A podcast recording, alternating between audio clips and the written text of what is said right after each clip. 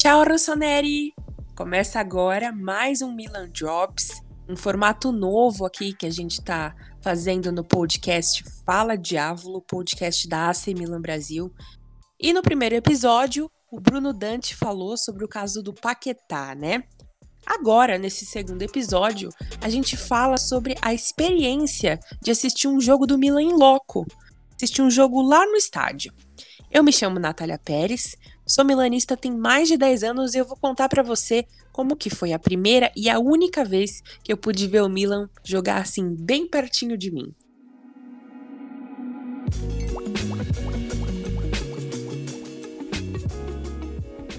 Bom, para começar, é legal eu só contextualizar um pouco a minha história. Em 2018, eu tive a oportunidade de estudar seis meses lá na Universidade do Porto, em Portugal, e eu pensei, é a oportunidade perfeita para eu poder dar um pulinho em Milão. Então, antes mesmo de eu embarcar para Portugal, eu já tinha visto passagem para Milão, eu já tinha visto onde eu poderia ficar em Milão, eu já tinha visto praticamente tudo. E, bom, olhei o calendário da Série A, vi lá que no início de março de 2018 teria um derby della Madonnina. Fui olhar passagens e Perfeito. Passagem promocional de uma companhia aérea fazendo uma promoção ali. Um voo low cost é esse mesmo. Comprei. Fui para Milão. Chegando lá em Milão, né? Tava ali pertinho de realizar o meu sonho de poder ver o Milan jogando e ainda contra a rival. Eu ia ver um derby della Madonnina, era surreal para mim. Não, não acreditava no que estava acontecendo. E aí, chegando lá, uma neve que eu literalmente nunca tinha visto na minha vida. Nevava muito, muito, muito. Eu nunca mesmo tinha visto neve. E o frio, assim, era inexplicável. Claro que a programação do primeiro dia de chegar na Itália é comer pizza. Eu cheguei tarde, isso era uma sexta-feira, não dava para fazer nada praticamente, então eu comi a pizza e fui dormir. E no dia seguinte, um sábado, fui conhecer a Casa Milan, que por sinal é um lugar muito longe. É um lugar muito afastado da cidade, não tem estação de metrô perto, o transporte público passa longe da Casa Milan, é bem afastado e o, o acesso é bem, bem complicado. Mas que lugar lindo que é a Casa Milan, né, gente? É, cheguei lá depois de caminhar bastante lá na neve. Claro que nesse caminho eu acabei levando uns tombos e fiquei com o pé congelado. Não sabia que o tênis normal, normal de camurça, né, que eu uso sempre no dia a dia, não combinava com neve. Mas enfim, chegando lá, fiquei 20 minutos do lado de fora, só observando, admirando aquela casa, aquela sede, a nossa sede administrativa, aquela obra arquitetônica, né, inaugurada pela nossa querida Bárbara Berlusconi. E, bom, para quem não conhece a Casa Milan, tem um museu dentro da Casa Milan, tem os escritórios, que a gente não, não tem acesso, claro, e um restaurante e também uma loja. E eu fui direto para a loja, por quê? Porque tinha uma fila enorme e era para comprar ingresso para o jogo que seria no meio da semana contra o Arsenal pela Europa League. Eu não ia poder ver esse jogo, mas curiosa que eu sou, fui lá conversar com o pessoal, perguntar a expectativa, se tinha bastante ingresso ainda, enfim. Depois eu entrei na loja, perdi mais uma hora ali dentro da loja, revirei aquele lugar, botei aquele lugar abaixo, vendo tudo que tinha ali, porque eu queria tudo, mas eu não podia ter basicamente nada. porque imagina, no seu país natal, você não torce para um time do seu país natal. No seu país não tem nem camisa 2 do seu time. Tem nem camisa 1 muitas vezes. Você chega lá, você encontra camisa 3, você encontra camisa de treino, você encontra camisa comemorativa, cachecol, capinha, copo, celular, é, capinha de celular, é, enfim, tu encontra de tudo ali. É um paraíso, né? Nossa, nossa Disneyland mesmo, para quem gosta de futebol, para quem tem um clube do coração, para quem pode visitar a loja do seu time. Bom, depois eu fui pro museu, 15 euros para entrar no Mundo Milan. E eu fiquei sem brincadeira, umas duas horas ali. Vale muito a pena ver tudo com calma, tudo escrito em italiano e inglês. É, a, a, tudo que é interativo no museu tem essas duas linguagens. E chorei bastante, né? Não tem como não se emocionar, é tudo muito lindo. É, bom, perdi basicamente um dia inteiro ali entre Casa Milan e, enfim, entre o museu, entre conhecer mesmo a Casa Milan. E aí, voltei pro lugar que eu tava e a expectativa tava a mil pro Derby della Madonnina. Eu não conseguia parar de pensar nisso, eu sonhava com isso. Era uma oportunidade, assim, incrível, de ouro para mim que no, naquele momento eu era estudante de jornalismo, eu nunca tinha cobrido um jogo de futebol, era meu sonho, e eu tava tendo essa chance de cobrir um jogo do Milan, do time que eu amo, pela AC Milan Brasil. Clube estou. E aí no domingo eu acordo cedo, abri a Gazeta dello Sport para ver, dar uma conferida ali, né, qual que seria a provável escalação do Milan e da Inter pro derby. E aí um choque a notícia que o Astori tinha morrido. Eu não conseguia acreditar. É, foi, foi algo assim surreal. Surreal de horrível, porque era um cara que você você acompanha todo final de semana, você tá ali vendo jogos do Campeonato Italiano, da Série A. Você vê o cara saudável e, enfim, morrendo por uma causa muito difícil de entender, de digerir. Foi bem triste. E a Lega Serie A, uma decisão acertada, cancelou toda a rodada, aliás, adiou. E o Derby della Madonnina foi um desses jogos adiados. Foi um baque, claro. No domingo eu ainda voltei a casa Milan, porque o Milan abriu o museu aos torcedores gratuitamente, porque tinha muita muito milanista que veio de longe, enfim, de outros países, de outras cidades. E aí o Milan abriu e eu voltei à Casa Milan, então eu fui duas vezes no museu. E aí você deve estar pensando, ok, essa menina falou até agora sobre visitar Milão, não conseguiu ir no jogo, mas afinal, você foi ou não foi no jogo? Calma lá, eu fui sim no jogo, não foi um jogo da Série A, foi um jogo da Copa Itália. Quem lembra daquela Copa Itália de 2017, 2018?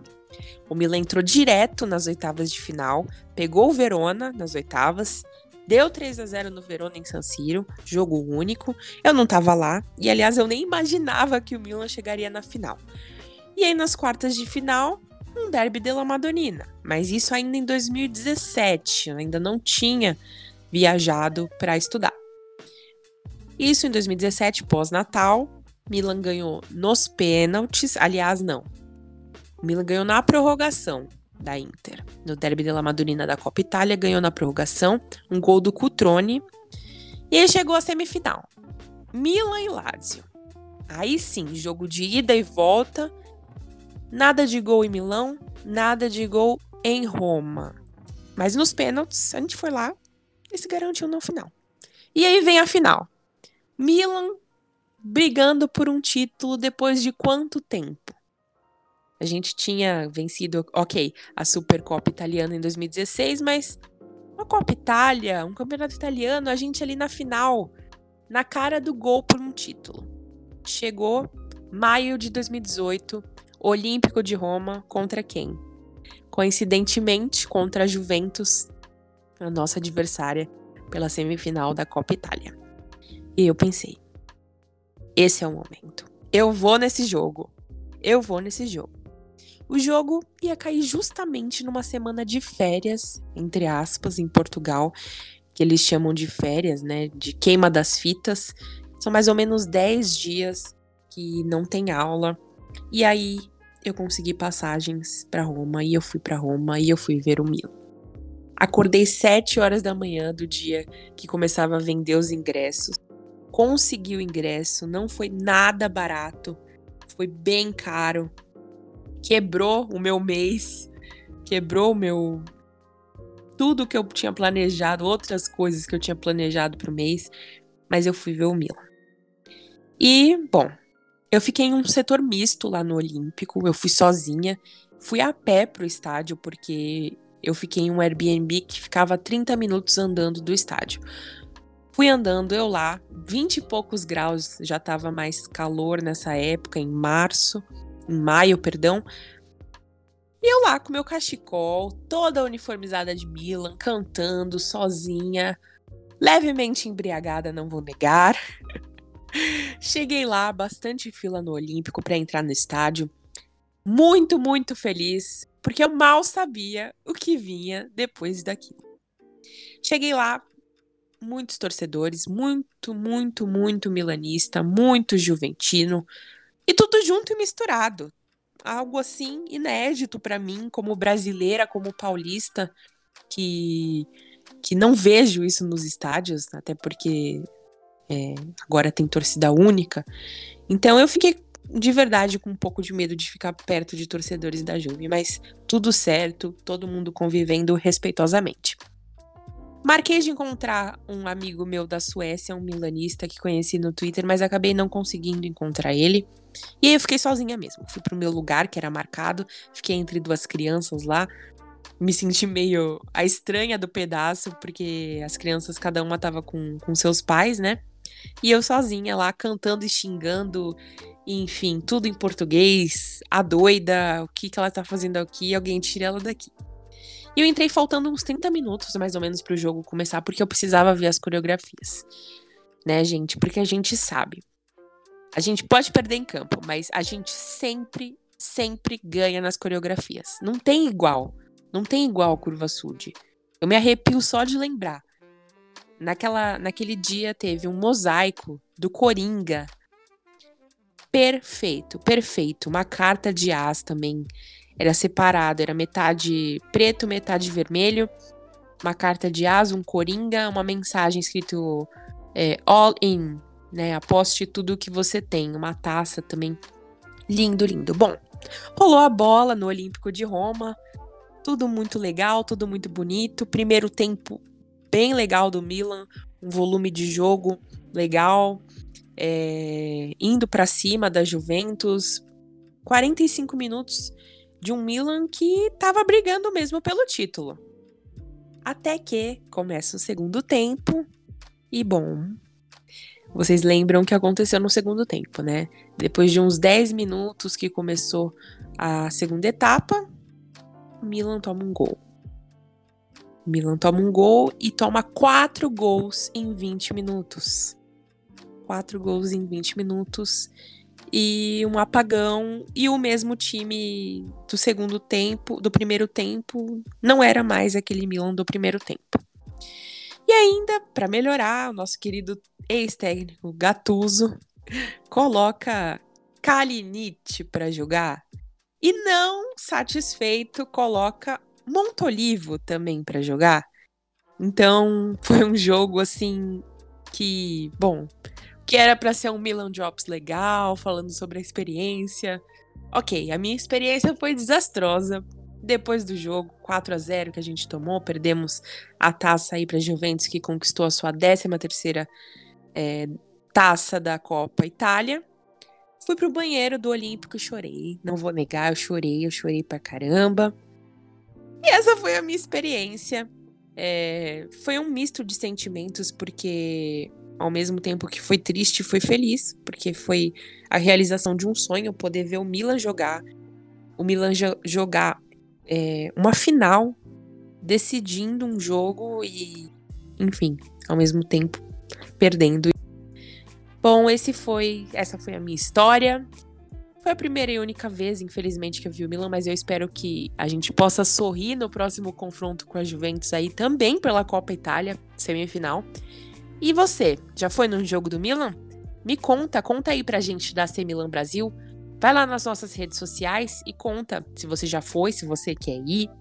Conta tudo pra gente. Ó, no Twitter a gente é acmilan underline Brasil. No Instagram também.